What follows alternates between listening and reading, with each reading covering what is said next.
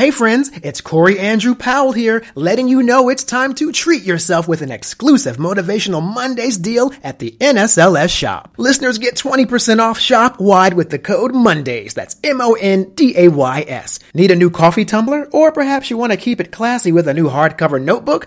Well, get them on sale. Listen, with this deal, I'm tempted to trade in my bow tie collection for one of those cute NSLS hoodies. And don't forget, use code MONDAYS at checkout. That's M-O-N-D-A-Y Enjoy that 20% off at shop.nsls.org. And stay motivated, leaders. Stay motivated. At just 30 years old, Lisandra Casia Caposo Cristoval Jacosta is the Deputy General Director of the Ministry of Health in the Southwest African country of Angola. She is also an NSLS alumna. Lizandra joins me today in a discussion about her impressive journey, resilience in the workplace, and leadership with compassion. I'm Corey Andrew Powell, your host, and this is Motivational Mondays. I am so honored to be joined today by, and I'm going to pronounce your name, your full name, and I've been practicing, so tell me how I do. Okay? I'm joined today by Lisandra Casia Caposo Cristoval Jacosta. How did I do? that was perfectly fine. you nailed it. okay, perfect. I was like, I'm not going to butcher this woman's name today when she joins me. You okay. did it great. Thank you so much. Well, it's an honor to have you here because not only are you an impressive person who's done so much in your young years to achieve great success in business, but you're also an NSLS alumnus. And so we're really, really excited to have you here. So thank you and welcome to Motivational Mondays. Thank you. Thank you so much, Corey. I'm the one that actually is very honored to finally be part of Motivational Monday. I like to say that, oh, since 2014, I've been actually listening and today I'm part of it. So that is to me a huge accomplishment. And thank you so much. I'm the one that, that has a lot to thank for. Your position, your current position is the Deputy General at the Ministry of Health in Angola. And what people should know, I want to make sure we give a background of Angola. Angola is in the west coast of Southern Africa, the second largest Portuguese speaking country after Brazil. About 33 million in the population, which is up about 3%, I believe, from 2019. So you are in control or you manage, I guess, is the healthcare system for that entire population. Please explain to us what your job entails. Right now, I am the Deputy General Director at um, CECOMA, and I will explain what that stands for. That is actually the public institute that is responsible for the whole supply chain management. Uh, it's responsible for the procurement, distribution of medication and medical equipment in Angola. Uh, so we are obviously through the Ministry of Health.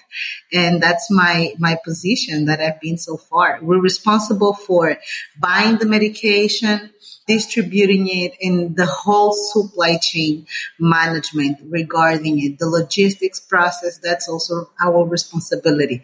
So it's a big uh, responsibility. That's a little bit of what I do. Yeah, well, that's a lot. I mean, that's a lot of people to sort of be responsible for to make sure that they get the medical materials and supplies that they need. But what's most impressive though is that you you're quite a young age. Now, typically, I guess women don't discuss their ages, um, but in your case, it was in your bio notes. So, can we share your age with the public? Yes, I'm just 30 years old. I'm uh, very single years old. yeah, well, and you look and you look much younger, by the way, because people people can't see you, but I see you oh on camera. Gosh, but, thank you. uh, you're welcome. But yes, uh, that is still a young age to have such a big position, and you started with the Ministry of Health though years ago though. So you began as a younger, I guess, applicant in this role or candidate in this role. And then you quickly though, you rose up into some, some senior position. So tell me about the time you spent there, how you began and then how you got to where you are. I'm actually very uh, fortunate to be part of our um, healthcare system here in Angola. I've held uh, multiple senior positions within our ministry. And I, obviously I started much younger because I only turned 30 this year. Right, right. But I started um, as the administrative director at Maternity Lucrecia Paim. And that is the biggest maternity of the country with over 400 beds. And as I grew up within uh, my role, I was appointed and promoted to the consultant for the hospital area at the Ministry of Health. And I did that for about three years. And then I was again promoted and appointed by the Minister of Health to be in the position that I am today. That is the Deputy General Director for the central, that is the public institute that is responsible for the purchasing, the procurement, and the distribution of the, the medication. I like to say that it's through work resilience that I've reached where I am today uh, at a, such a young age. I try to do everything, obviously, before any and everything, my spirituality. But second, I like to consider myself a natural born leader, but I also like to have everybody around me in a supportive environment in a way that we can all grow together within the role that I am in today. And that is actually a part, besides obviously those great opportunities that I was uh, having, was about a lot of resilience. Yes, I know that's a big thing for you. Resilience and leading with kindness and with heart. Those are two of your biggest attributes I, I, have gathered from researching about you. And you've just really nailed it with one of the big things we always talk about at the NSLS, which is great leadership is not just about leading yourself. It's also about bringing out the best in the others around you, right? And establishing, uh, giving people what they need also to excel. And you mentioned when we first began, or I mentioned, I guess, that you are an NSLS alumnus. So tell me a little bit about how being a, an NSLS member helped shape your leadership vision and success for the future. As I said, I've been a part of the society since 2014.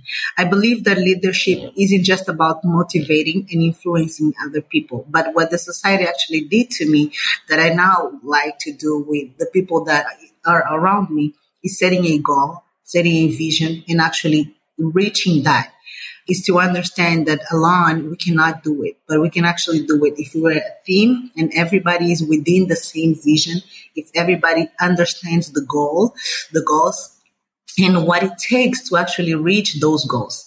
And I believe that the society actually helped me a lot in terms of understanding what it takes for leaders to actually set an environment getting to know whoever is around them, even uh, in the workplace, in their personal life, people that can actually get in the same atmosphere. I like to say that getting the same atmosphere and then they can contribute. They understand that this is the way that, that this is possible and we can all reach that together. And the society actually helped me through that. As I said, I was an avid member. I used to watch Motivational Mondays. I used to log in to see what the speakers were trying to teach us. And at that moment, those were very particular moments that I realized that I could actually transport that to the setting that I am in today and to actually make not just the people around me, but to shape a whole generation.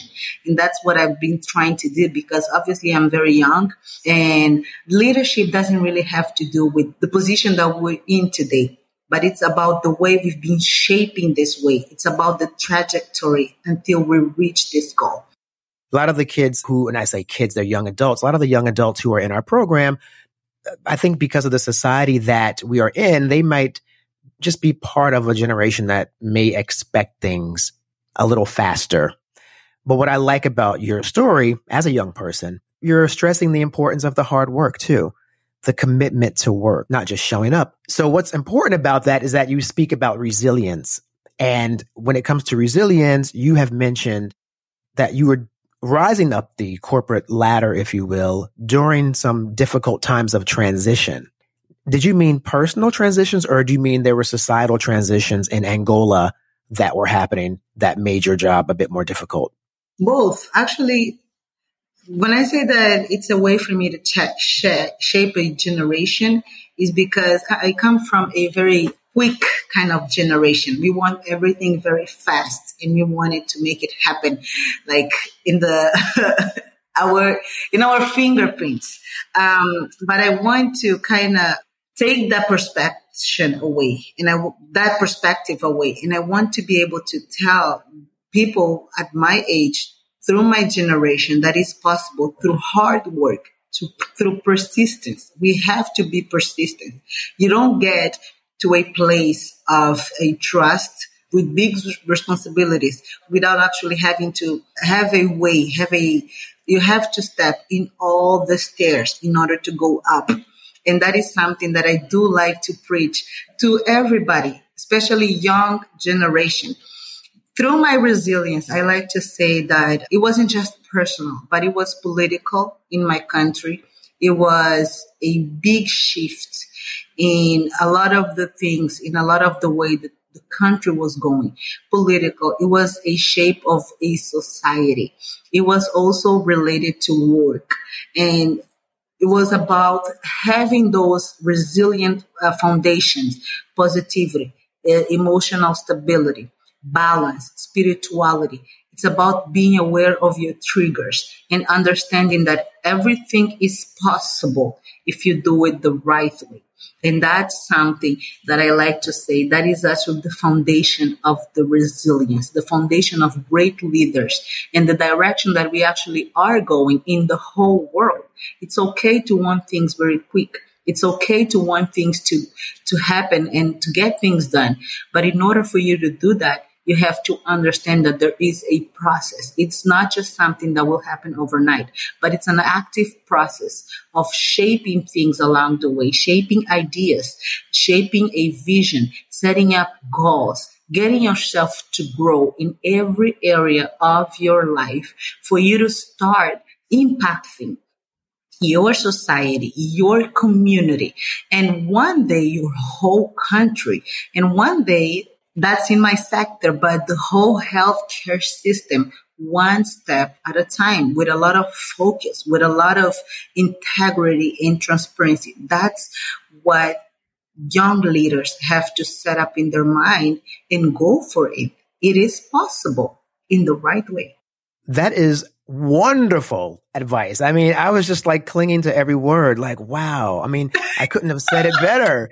No, really. No, really. I mean, I think I, I cannot wait for our members to hear that because it's everything that we try to, to make sure that they gain from the society when they join everything you just tapped on because people can take shortcuts. I think at some point in our lives, we've all tried a shortcut or we tried to minimize the work. And at the end of the day, the lack of integrity in that moment means that we were not as prepared as we should have been.